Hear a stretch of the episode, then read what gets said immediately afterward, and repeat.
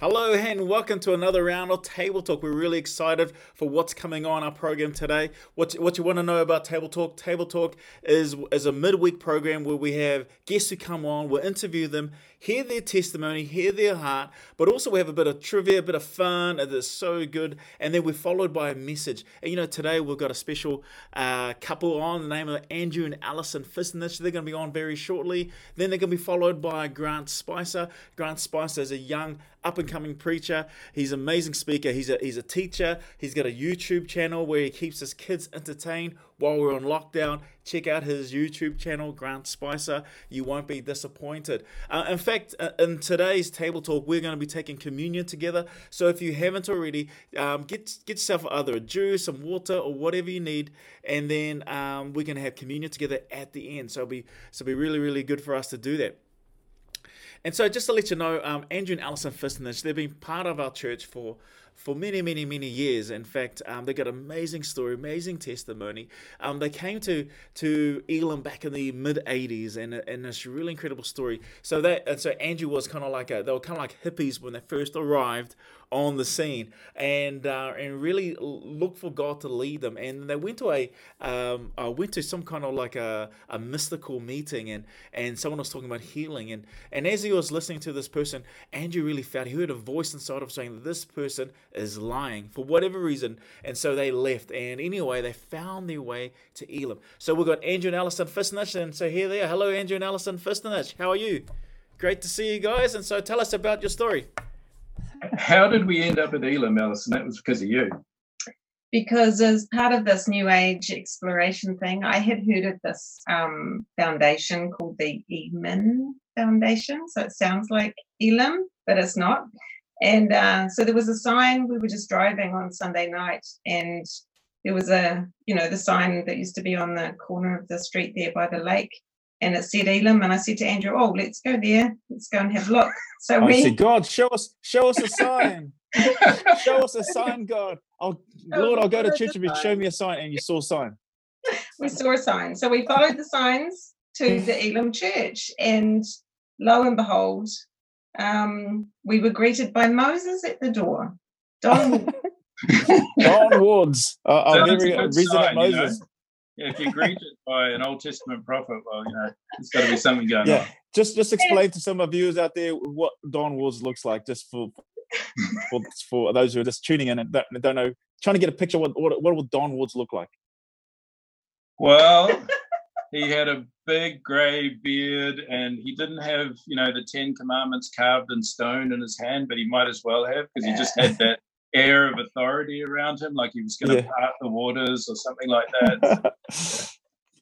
Great, that's fantastic. So and so and that, that was the beginning of a journey with Elim. So um, there's more to the next... story. There's so okay, yeah. So what happened that that that day that we were there is that there was um, a speaker, missionary lady who'd been working in Kalimantan, Indonesia, and she started sharing all these radical stories about how people had been um, healed from these terrible sicknesses and all this kind of stuff, demons cast out. And then she talked, I think she said that there were three recorded cases of people being raised from the dead. And naturally, I would be very skeptical of anything like that. But at that moment, I had almost exactly the same experience of just this very clear uh, sensation or feeling of someone saying to me, she's telling the truth. So wow. it was the same kind of voice or impression, but whereas the first time it was negative, this time it was positive. Yeah. And then, then I just kept listening to her and I, I said to Alison, oh my gosh, I think she's telling the truth. And I, I couldn't believe I was saying that.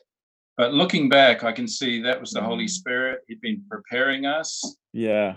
Hungry and he just spoke to us at the right time and it made a massive impact on our lives so it took us a little while to come back to elim didn't it? oh because we were living in uh, Ngaruawahia at the time that's right. why so it took us a couple of months i think mm.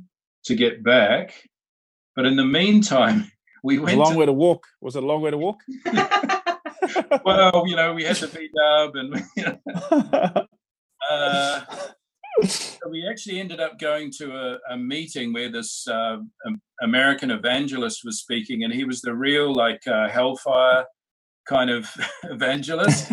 and I think anybody sitting on the front row were getting covered in his spit, you know, when he was yelling. it was a real stereotypical kind of thing. And we can't remember what he talked about. It wasn't like a salvation message, but at the end of his message, he did, he gave this call for anybody that had never repented, anyone that had never given their lives to Christ to come up the front. Oh, no, no, he said to stick your hand up. And we just turned to one another and we realized, you know, we we we kind of believe now, but we have not asked for forgiveness. Mm-hmm. We'd not, yeah, sort of yielded our lives to Christ. And so we both stuck our hands up together. And then the next thing he said is, okay, now I want you to come out the front if you've stuck up your hand. oh, gotcha. yeah. so we were a little bit freaked out by that. Like we thought, oh, that's uh, that's tricky, interesting, tricky. tricky. But we really knew something was happening. And there were about six of us, and we went up the front. And we, like you said before, you know, I had long hair. Our clothing was kind of, you know, patched and um, you know, for a lack of a better word, hippie-ish looking. And, and we could even tell when we walked up the front, people were looking at us funny and giving us a bit of a bad vibe, really. But negative stuff was happening, but we knew God had his hand on us and we should go up the front. And we prayed this prayer and we got prayed for and we got ushered off into a side room, didn't we? And that was another thing. You know, it was all a bit intense, but they had this like counseling team to um, you know talk to people that made a first time you know commitment of faith. And the funny thing was the guy that i was paired with i went to intermediate school with him. And um, i you know i hadn't seen him for years and years but it was just like a safe connection and i felt yeah somewhat uh, comforted by that. Mm. yeah. But the, as i say the church gave us a bit of a bad vibe so we, we, we knew we'd had an interaction with God, but not with the church, if that makes sense. Yeah, so yeah. Decided, let's go back to Elim. This is when Elim was in uh, Street by the lake. Yeah. And uh, so we started going back there. And I think, you know, as Alison said, you know, Don Woods was there, gave me a big hug, like, you know, I was a long lost friend. And then we just started to get plugged in mm. to, to the church, really. Yeah, it was amazing. Great. So you guys turn up, you guys rock up the church, and you don't look like everybody else. So this is is, it, is this the? Are we talking about the the eighties here? This is the eighties, mid eighties. So it's mid eighties, mid eighties, and you guys turn up mid eighties. Don't look like everybody here. Everybody, you don't look like the church person. So um, and but it's amazing that that God will then take your lives. In fact, um, I, I, would you say that with you guys arriving, it also helped people at the church to journey a bit more on their journey about actually, you know, it's it's uh, people are different and and which uh, which is different is okay. What do you reckon? I think it did make a, a difference, especially when they saw that we we were there to stay, right? Mm. And I think I have to say, in all honesty, like the first six months was pretty hard. You know, like one of our first prayers, you know, as we are learning, you know, that we could pray to God was to make friends. And we, funny thing happened.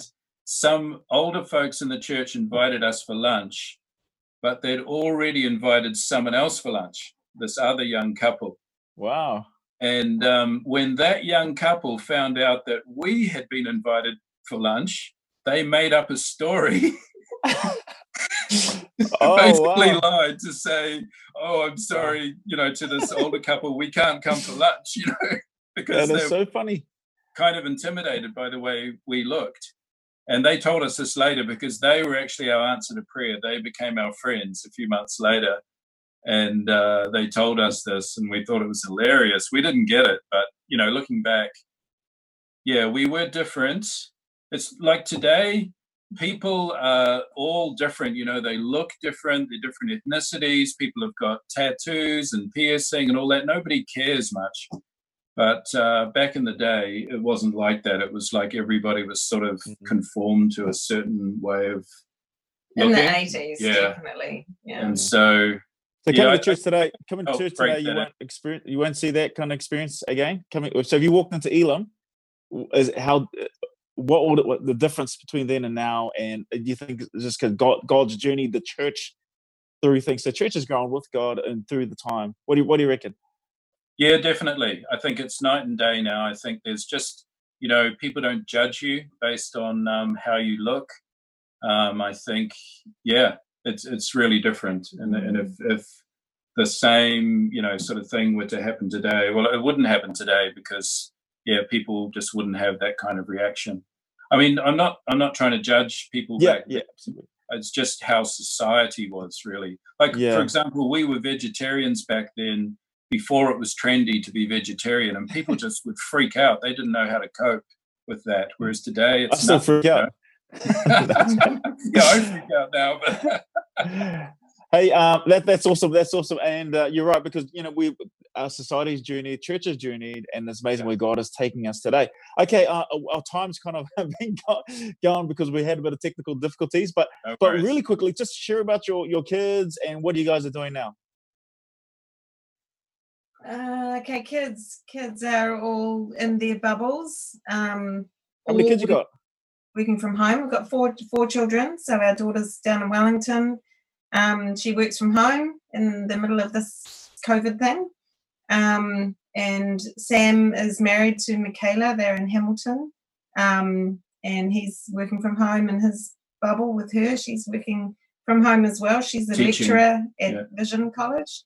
Um, James is here in Auckland, and he's also he's working from home. He works part time for his church up here too. And oh, then awesome. Ben has just started at Victoria University, so it's a kind of a bit of a shaky start. But like a lot of places, he's having a midterm break uh, right now, like that early break, and um, then they'll should have it set up for him to do Study his classes online. online. Mm. And that's what I'm doing here at Laidlaw College. Um, I, I mean, I'm a research student now, master's student, so you know, I'm, I'm by myself a lot anyway, but I was having these block courses, but now they've um, changed to like on online delivery. So I have videos sometimes and Zoom meetings, you know, like with the whole class at other times. So it's working out pretty well, actually. We're pretty thankful. Oh, good. Oh, we got someone, one of our people in the chat groups. They said uh, from PAC, PAC. They said they, they love your heart, Angie and Allison. So that's awesome. Um, so Allison, what are you doing now? I'm uh, working from home uh, for the library here at, at Laidlaw and also studying because I'm still doing distance studies with Open Polytechnic as well. So yeah, I'm pretty busy. Uh, awesome. Well, that's that's great. Uh, well, you know, wish we could stay and talk more, but we've got a bit of a trivia challenge. Um, so we're gonna um, link into Grant Spicer. Grant Spicer, are you there, Mister Grant Spicer? Yeah. Hey, Grant. So Grant, this this is the young preacher young preacher. He's a little bit younger than me, just a little bit. What are we like? Five years apart? I still got my hair. So. yeah, yeah, yeah. Anyway, um, so um, so I'm looking forward to the message you're going to bring. So Grant's gonna um, he's a Grant Spicer. You should check out his YouTube channel. Grant Spicer got some great things for kids out there. Go to his YouTube uh, channel. You won't be disappointed. Grant's going to ask um, but some questions for us. So it's uh, what are we going to go to, Grant? Are we going to go best to four, best to three? And um, and so basically, these are the rules, um, Andrew Nelson. oh no, this is embarrassing.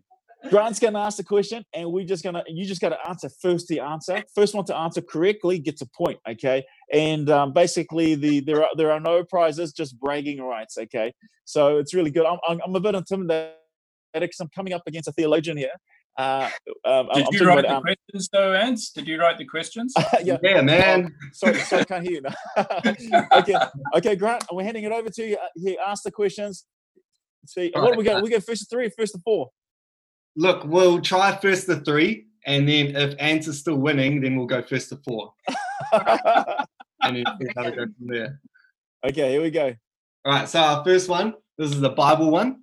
Um, Name the woman who was wife to both Nabal and David. Uh, uh, Abigail. Bathsheba. Ants. Oh. One point to Ants. Yes. Abigail. Abigail. do I do like a tally? Do I have to hold up like who's winning? oh no, I, I, I, know I got my points checked in my head. someone, someone can just write it in the chat. Go ahead. All right, here we go. This one is geography. All right. What is the smallest country in the world? Cook Islands. Uh, nope. No, I like City. the land size. Um, look, Or to be people- honest, I didn't really write the question, but yeah, land size. So Vatican is a state, Vatican right? City. Yes. Yep, that's it. That's the one. Vatican City. Uh, I think that's contest contestable. No. Carry on. One point each.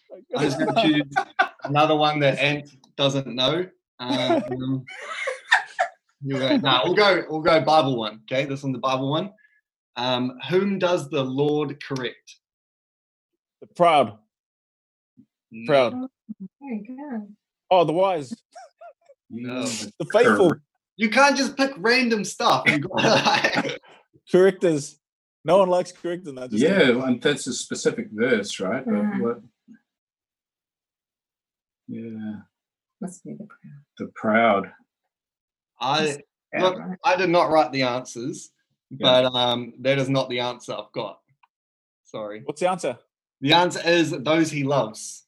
Oh, Uh, Oh, right. Okay. So it depends on the Ah. translation. That should be discipline, huh? King James version, man. King James. oh, no. Okay. okay, here we go. All right, here we go. This one is music.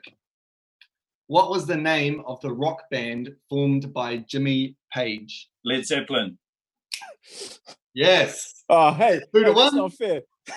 that is perfect. now, um, oh, since you're in the lead, Andrew, do you want to choose between Bible or food? Which one do you feel like you've got, you know? Oh, I might stick to Bible, I think. Yeah, I don't know. All right, here we go. Uh, what prophet saw the branch of an almond tree? Nathan, Nope. No, it was the, it was the almond. Isaiah, Nope. Uh, and Jeremiah. all random people. Was it Micah? Who no? Who saw the Um, almond tree? Not Ezekiel. it was Al. It was Al one of the- Leman. One of, one of oh, them. um, Ezekiel. A drum roll. Nah, I'm- ants. I'm gonna ban you soon. all right?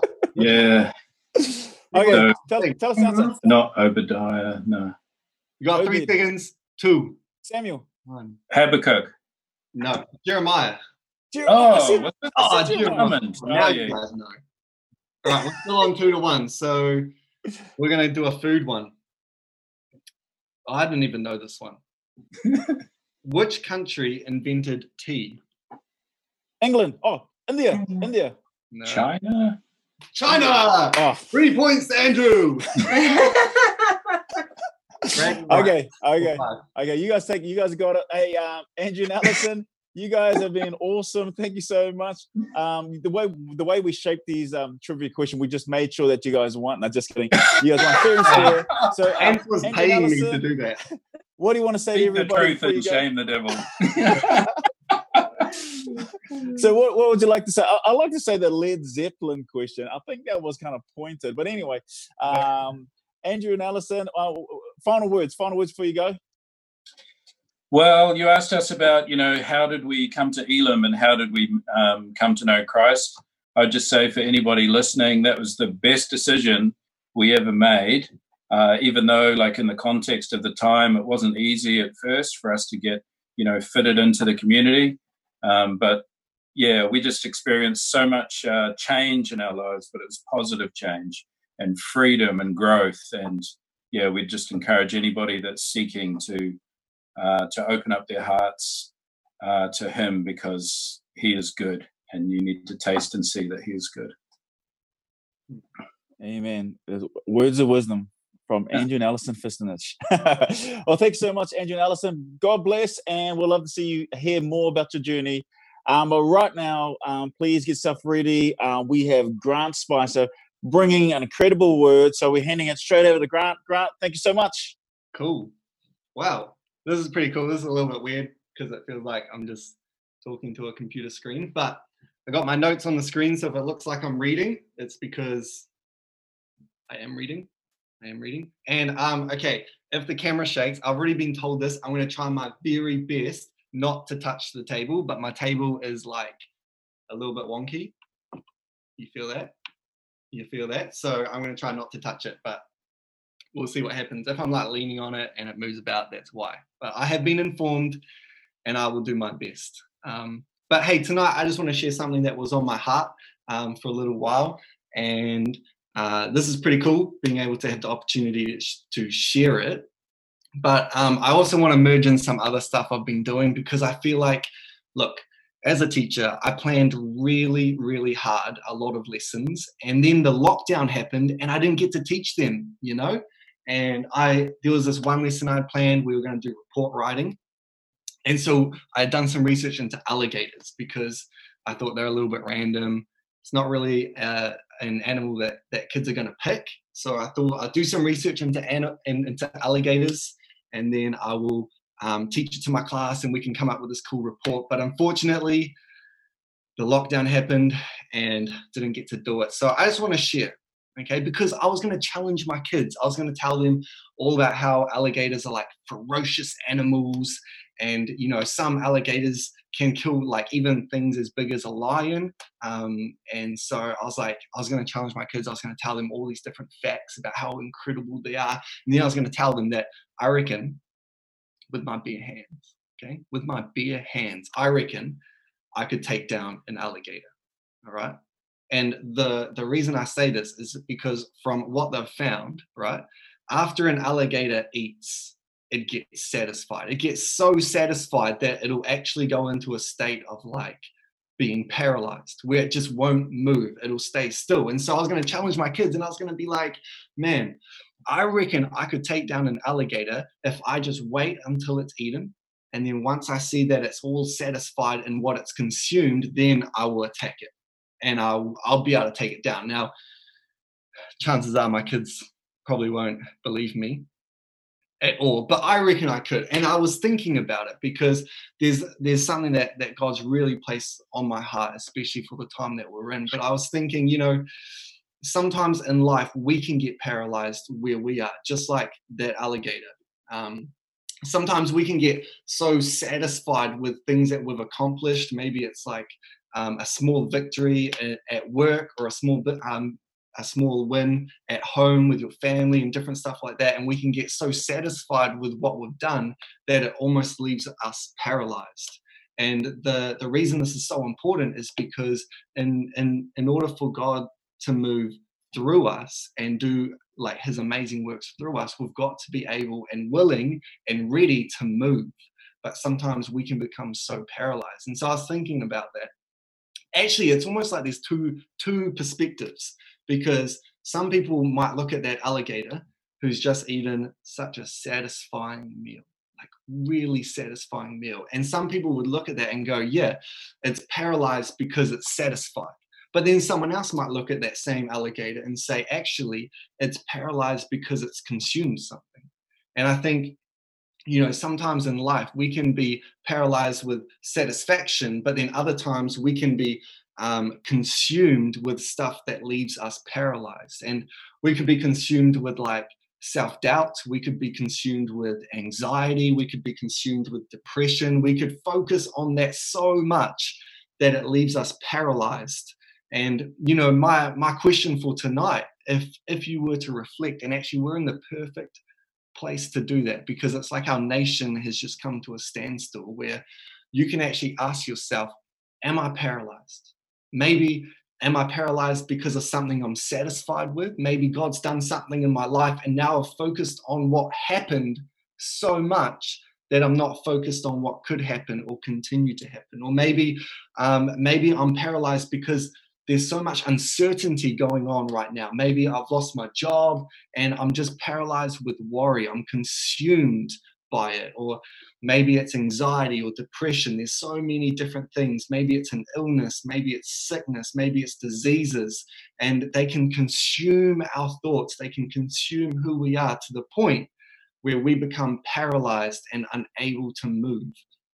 And so, you know, I was just wondering, even just where you are, if you were to stop and just take a moment and just i mean there might be other people around you but if you were to just ask yourself is there something that's paralyzing me? Is there something that's taking up my attention and taking up even my mental space to the point where i'm not able to fully focus on god? Um, maybe it's even busyness.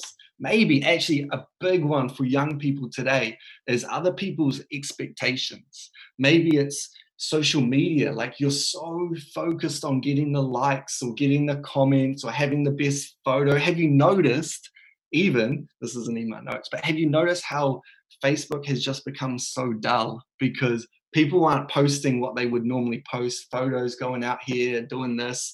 You know it's just like i don't know maybe it's just my one but it's just gone so dull because all of a sudden people are like i've got nothing like I've worked so hard to get the approval of other people. I've been so consumed by that that it left me paralyzed. Um, or maybe it was success. Maybe it was some incredible things that God did through your life and it's just left you paralyzed. You know, I was thinking last year, okay, I was paralyzed and I was stuck in this this mind frame of just sickness. And I debated whether to share this, to be honest, because um, it's a bit it's a bit odd. If we were doing this in person, I probably wouldn't share this, but because I'm talking to my computer, I'm going to share it. Okay. Last year, about this time, pretty much like a week or two from now, is when it started. I got a boil. Okay. I got a boil.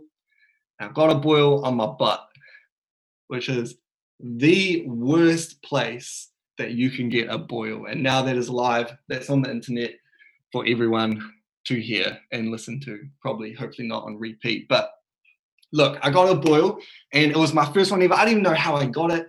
No one knows how I got it. I don't know what happened. But I let it run its course and it takes a little while and it was painful and it was uncomfortable. Driving to work with a boil on your butt is, oh man, that's bad. Um, and so uh, I let it run its course. It did its thing, and then it it disappeared, whatever, you know. And then a couple weeks later, it came back. It came back, and I was like, "No, what is going on? Like, what is this?" So I went to the doctors.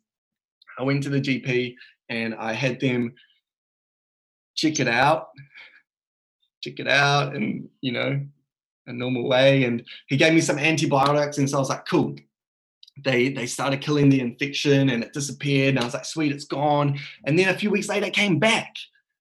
I was like oh my goodness. I went back to the doctor. I was like hey look, look man that boil that you treated last time it's come back. And so he um, gave me a different type of antibiotic. And I was like right look hopefully hopefully this one works. And so did that disappeared and then a few weeks later came back again like the same boil and so I, it's just like, okay, it doesn't sound like much, but when you have a boil on your butt, like it hurts to walk, it hurts, you can't sit down. Like my poor kids, I couldn't tell them I had a boil on my butt while I was trying to teach my kids. I just had to uncomfortably stand, never sit on the ground, like, and I couldn't like do the sports or anything. Like it was pretty sad.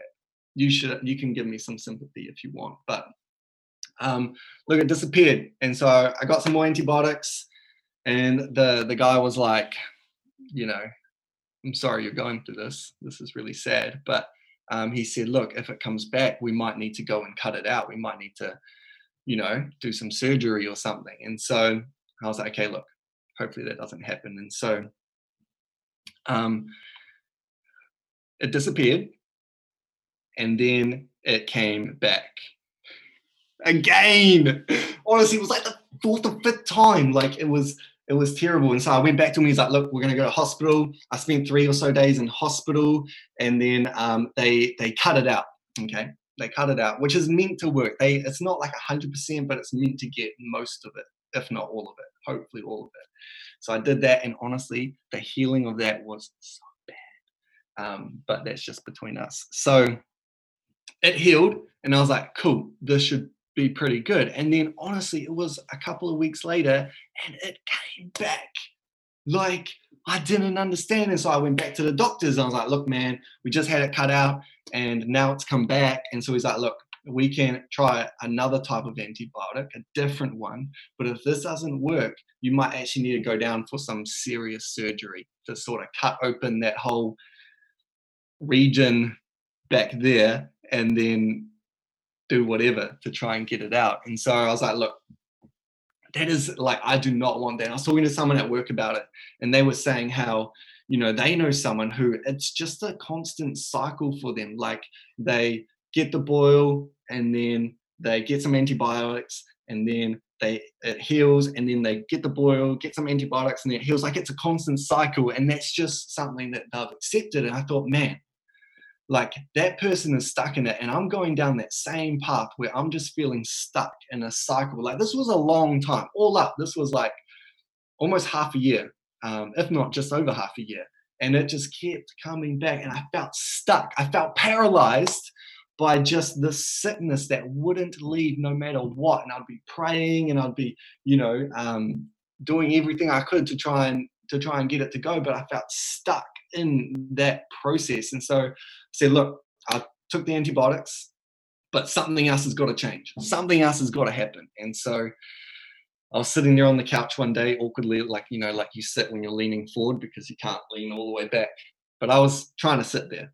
And I was, I just happened to remember um, something my mum used to do. I never knew why, but she would go through seasons where she would take communion every day. She would take communion every day, and sometimes I'd I'd partake in it as well. But I was young; it would have been actually not that young, but it would have been like year thirteen, sort of like maybe the first year of university when I really started to think about it. And so I was thinking of that time, and I was like, look, maybe that's what I need to do. I really felt it pressed on my heart, like I need to go and take communion. And so went into the kitchen straight away, random as time in the day, and I didn't have any juice, so I had water had water. And then I think I had like a little bit of like um, a wrap. I had done like a little a little wrap, so I peeled a little bit of that because I didn't have any bread. I was like, look, I'm just going to use this. I did everything I knew about communion, which wasn't much, considering all that I knew about communion was that if you're at church, then you sneak into the back after communion and you try and drink as much of the juice as you can, and then you try and eat all the bread and it fills you up. That's pretty much my extent of communion um, and the fact that you're just remembering what Jesus did on the cross. That was pretty much it. So I just time, remembered what Jesus did on the cross, took the bread, took the juice, and then that was it. But the next day I thought, look, I need to do I need to do some some research on this. I need to find out what actually is communion. Like, why do we take it? There's got to be something more to it than that. And so, bought a book on communion, did some research on it, um, and really started pressing into that. And to be honest, the boil left probably because of the antibiotics. A couple weeks later, like I was doing communion every day because I still felt like I need to know that it's not coming back. Like I need to know. And it came back oh my goodness, it came back. But I thought, look, I'm not going to go to the doctors this time. I'm just going to really press into communion. And so I was taking communion every day. Sometimes I was doing it twice a day if I felt like there was something I really, really needed to press into. And it was a season that that I was going through. And I think God calls us into these seasons where we actually need to press in every day um, into the power of communion. And I think, I believe personally, we're in this same season again. Um, and so, you know, at this point, I'm just gonna I'm just gonna go back to this point because there's this amazing scripture, sort of outlines all about communion. And so this is what I read. This is what I read straight away.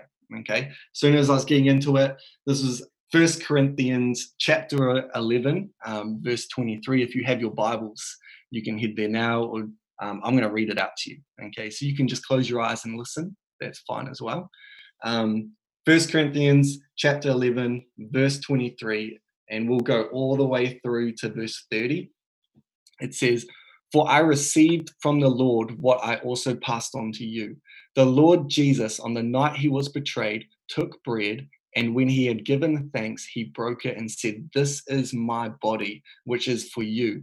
Do this in remembrance of me. In the same way, after supper, he took the cup, saying, This cup is the new covenant in my blood. Do this whenever you drink it in remembrance of me. For whenever you eat this bread and drink this cup, you proclaim the Lord's death until he comes. And then this is when it gets serious, all right? Verse 27, it says, So then, whoever eats the bread or drinks the cup of the Lord is an in an unworthy manner will be guilty of sinning against the body and blood of the Lord. Everyone ought to examine themselves before they eat of the bread and drink from the cup. For those who eat and drink without discerning the body of Christ eat and drink judgment on themselves. That is why many among you are weak and sick, and a number of you have fallen asleep. And so I read this, and I was like slightly put off by taking um, by taking it because verse 29 is some freaky stuff. Like, for those who eat and drink without discerning the body of Christ, eat and drink judgment on themselves. And there's actually a lot of talk about that. Um, and why communion is actually so serious, such a big thing. Um, and so there's two schools of thought around that, just to cover it up really quickly. Um, pretty much communion is for those who are children of God. So for those who have made that decision to follow Jesus. And some people say around that verse that it's um, it's talking about um, what is that verse 29 where it says um, discerning the body of Christ. Some people think it's meaning the physical, literal body of Christ, and some people believe it's meaning the body of Christ is like a church whole, like we are part of the body of Christ. Um, and to be honest, there's no clear explanation. Both of them get you to the same point though, and that's that we can't take lightly communion. And I think for me, and maybe many of you are in a similar boat, for so many years, especially when we would do it in church, I'd just take communion. It was part of it was pretty much like a mindless ritual that I would do, and I wouldn't really think it. Um, but actually, communion should be something that is like a divine moment. Like it should be something like what we're going to do tonight. And if you have some juice and if you have some bread or cracker, you can um, get it now or just have it ready next to you. But communion should be like this. Like if you think about that moment when Jesus was in the upper room, when he broke the bread, he already knew that he was going to be broken himself. He knew he was going to be betrayed. He knew he was going to be denied. He knew that the people in this room, in the room with him, were going to do that. And yet, scripture says I think it's in Luke, I've got it actually a bit later on, I think, that he was so eager for that moment. He really, like, this was the moment that he wanted to be in, even though it was a time where he knew he was going to be broken. And so, you know, even with the wine, which was to symbolize his blood, which is, you know, blood is a life giving um, source. And yet he knew that he was going to have to give his own life. And so I think communion is actually meant to be done in such an intimate setting like this with your family around you, or even if you're by yourself, you're still doing it in like you can do it proclaiming with your family, which is sort of what I do because I'm currently here by myself, um, especially in this season. But I guess for me, from this point on, so this was like end of last year, communion moved from being a mindless ritual that I would just do in church, not really knowing the full significance, and moved from that to becoming a tool that we can use. It, it moved from that to becoming a weapon that I could use um, to get out of being stuck because sometimes we're paralyzed, sometimes we feel stuck, sometimes we feel consumed by what is going on around us, especially when we're in lockdown, especially when there's so many unknowns happening in our community, especially when we're having to rely on everyone following the rules and we know that there's some people who aren't and we don't know what that's going to mean and there's so many long-term um, effects that coronavirus is going to have on us as a nation on businesses on homes on jobs on different stuff like that. So communion is such an important tool i have found uh, such an important weapon to fight against being stuck and it's not about taking communion to become perfect um, you know, there's that saying, practice, practice, practice until you get perfect.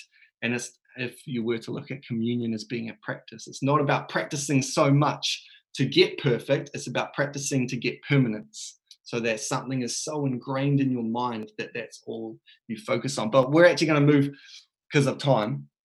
Honestly, guys, there's so much that we could talk about. Um, and you know, I love communion because the two things that really stick out for me are remember and proclaim. In that scripture that we read before, First Corinthians 11, verse 23, Jesus is saying, Remember what I've done and proclaim what I have done. And there's so much you can unpack that, you know, that word remember, God uses it so much in the Old Testament to say, you know, um, think of what I did with your ancestors, think of um, all the good that came from their decisions, but then also um, remember when they didn't follow what happened. So that remember is like a testimony. That remember is like God used it in the Old Testament to, to tell people this is an expectation. If you don't follow me, this this is an expectation of what's going to happen. If you do follow, then this is the expectation. Like, remember what I've done in the past because I follow that same thing. And I think Jesus was saying that for us. He was saying, remember the testimony remember my testimony in the future that this is an expectation. What Jesus did on the cross, where he gave his body and he gave his blood, that is an expectation that everything he overcame on the cross, that is the like the legal precedent for what to expect in your own life. So anything you're going through, you know that you can remember the standard that um, Jesus set on that cross. But guys, I've planned so much. I've planned so much, and we are at 826. So we might actually just skip. Um, if you have communion with you, um, I have this lovely cracker here, which I have broken to a perfect size to be able to eat. It's actually just a rice cracker, to be honest, just a little rice cracker. Um, and then I have this juice here with me, which is Barker's immunity juice. It's got heaps of vitamin C in it. I think it's actually really good for you.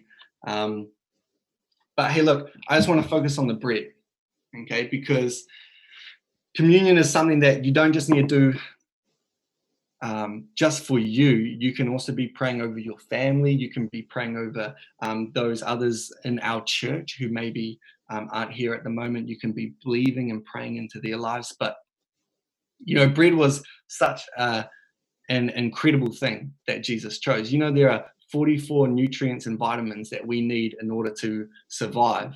And bread, freshly ground grain bread, has 40 of those um, all within it. And so I think he chose uh, a food that actually has so much life sustaining stuff in it. But I just want to focus on this just for our bread. Okay. Isaiah 53, verse 4 says, Surely he took up our pain and bore our suffering, yet we considered him punished by God, stricken by him and afflicted. But he was pierced for our transgressions, he was crushed for our iniquities. The punishment that brought us peace was on him, and by his wounds mm. we are healed. Isaiah 53, verse 4. And you know, that scripture, um, that last line, by his wounds we are healed. Other translations will say, by his stripes we are healed. And you know, um, scripture doesn't say exactly how many times he was whipped or lashed um, before he went to the cross, but it was their understanding that um, if you lash someone 40 times, they were going to die. So they would lash him 39 times. And the idea was that they were going to bring them to the brink of death and then move on. Um, and so this is important because scripture says, by his stripes we are healed. It was by this um, this process, it was by this beating that he endured um, that is payment for our health and our well-being. You know, for um, for this whole communion, we focus so much on the cross. We focus so much on our sins, but taking communion also talks about our health. It talks about our well-being. It talks. It encompasses all of that. So this process and passion of the Christ have an amazing um, you know section just on this but it's all about god about jesus paying the price for our health for all our sickness for our illnesses for our diseases for any mental emotional illnesses he's paid the price for that through his wounds through um, the lash and that that whole process. And so you know as you take this this little cracker here um, it's important that you take the time to actually remember that when we're taking this, which which symbolizes his broken body, it's actually um, his body was broken for your health, for your healing. And so anything that you've gone through, anything that you're going through, anything that you're stuck in, anything that you're feeling ill or um, anxiety or worry or fear or uncertainty, this is the time that you can actually cast that off and say, Look, God, you've already paid the punishment. You've already sacrificed for that so that I can have health, I can have strength, I can have wholeness of mind. Um, that word in the first one, where it was like, surely he, he has borne our griefs. That word grief is the Hebrew word for, I think it's kaloi, kaloi, which means sickness or disease or sadness. And at its root, it means to be worn down. So anything that is wearing you down, he paid the punishment for that. And so as you take the bread, you're remembering that actually he's already paid the price for our sorrows and our anxieties and our illnesses. And he paid that ultimate price so that we wouldn't have to go through it. And so as you take this bread, I'm just skipping a little bit. Um, sometimes when I'm by myself, I like to declare and proclaim because in that previous verse in First Corinthians 11, he talks about proclaiming, proclaim what has been done. And so I like to proclaim that um, either if there's something I'm going through, if it's sickness, then I'm proclaiming um, his health. I'm taking hold of his health. I'm taking hold of his wholeness. I'm taking hold of his sufficiency. I'm taking hold of his strength. This is the time that I'm starting to proclaim. And I don't know what you're going through at the moment, but as we take this bread or this cracker or whatever it is that you have, you can proclaim what Jesus has taken from you, what you're going through now, what you're exchanging for his um, pureness and holiness. So I'm going to pray. And if you want to add anything where you are, if you want to um, release or let go any sickness or any anything that's hindering your walk with God, anything you feel stuck in, then you can add to it if you want. Um, but otherwise, I'm just going to pray and then we're going to take this bread. Lord God, we take um, this bread that represents your body broken for us. We declare healing in our body, in our soul, in our spirit. We align ourselves with you. We take hold of your health. We take hold of your strength and of your wholeness and of your sufficiency. And we proclaim it over our mind and over our body. We lay hold all the benefits of Jesus Christ's full redemption for my life. And we proclaim it not just over ourselves, but over our families. We remember and thank you for your body that was given so that we may be set free.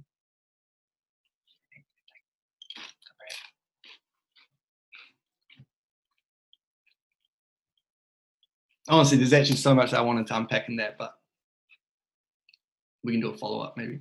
I don't know. And then we have the blood.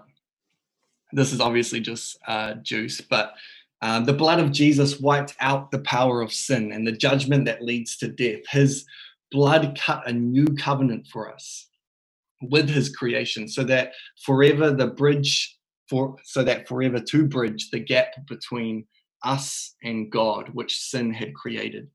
Um, and in so doing, he fulfilled the promise um, which he made to Abraham. We are the ones that God told Abraham about, the ones who would inherit the promises and the blessings of the Lord. And so today marks Passover. Um, I don't know if you know, Wednesday the 8th marks Passover. And in Exodus 12, it talks about, Exodus 12, verse 12, it talks about on that same night um, God was telling, I think it was Moses and Aaron, he was saying, I will pass through Egypt and strike down every firstborn um, of, of both people and animals, and I will bring judgment on all um, all the gods of Egypt. I am the Lord. The blood will be a sign for you on the houses where you are, and when I see the blood, I will pass over you. No destructive plague will touch you when I strike Egypt.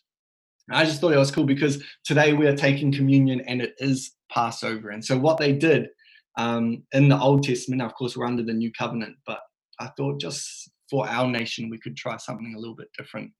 They would put the blood on, on their door frames so that when God passed over, he would see the blood and he would move on. And you know, something that you can do maybe even in this time.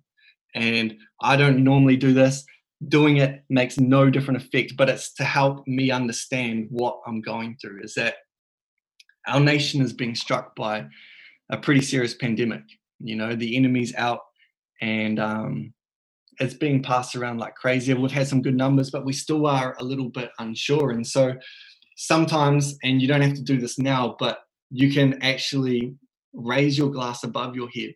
And I've only done this a few times, and it's a little bit weird, but maybe I can do it because I'm alone. But sometimes, like, I need to physically act out what I mean in my heart. I need to physically show what I'm trying to express. And so, um, if you want, you can raise your glass above your head. And what I believe it symbolizes is that everything I've done, everything I've said, all my wrongdoing, all my worries and concerns about where our nation is at the moment, it comes under the blood. I'm under the blood. And so when the enemy's passing by and there's sickness and there's uncertainty and everything like that, he can see the blood and know that I'm protected and know that I come under the blood. Every disease, every illness, we bring it under the blood. We lift the glass high and say, Devil, you can pass on because we are under the blood. Our churches, our ministries, our nation, our communities, our families, we bring it under the blood. Um, honestly, and lifting it honestly is nothing like that's that's just for me to physically show what I mean in my heart when I take this. Um, and so, yeah, this is the blood that represents what um, what Jesus did on that cross for our sins, so that we can be forgiven, so that we can exchange our sinfulness for His righteousness. And so, as we pray, and then you can take take a glass.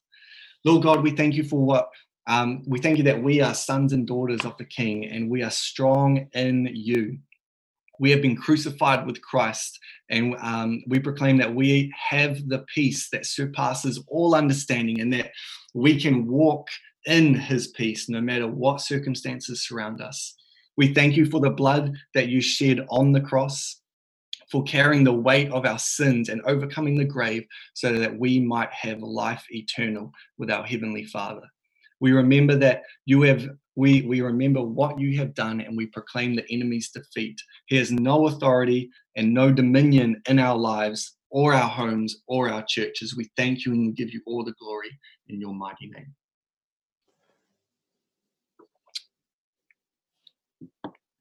Uh, yeah, so that's pretty much just something that I've gone through over the last year or so. Honestly, there's so much more that I wanted to unload, but just because of time, we've already gone over. Um, but hey, research into it. There is power in communion. And we, honestly, I believe we need to be stepping into it, especially as a nation, um, what we're moving into. But otherwise, um, awesome. And I'll pass it back to Ants. Amen. Thank you so much, Grant. I'm so glad that's, that that ball is behind you now. So, uh, uh, God bless. Hey, um, we'll come to the end of um, Table Talk. Um, if, hey, if you need prayer, maybe um, you need healing of any kind, we've got a prayer team there. So just click the um, the prayer button. Uh, we'll be the prayer will still be going after this, so no worries about that. If you need prayer of any kind, um, so remember this Friday it's Good Friday service starting at 10 a.m. By clicking the same link, we're going to have communion there again. A Good Friday service. We see you there. God bless everybody. See you again. See you next week. God bless.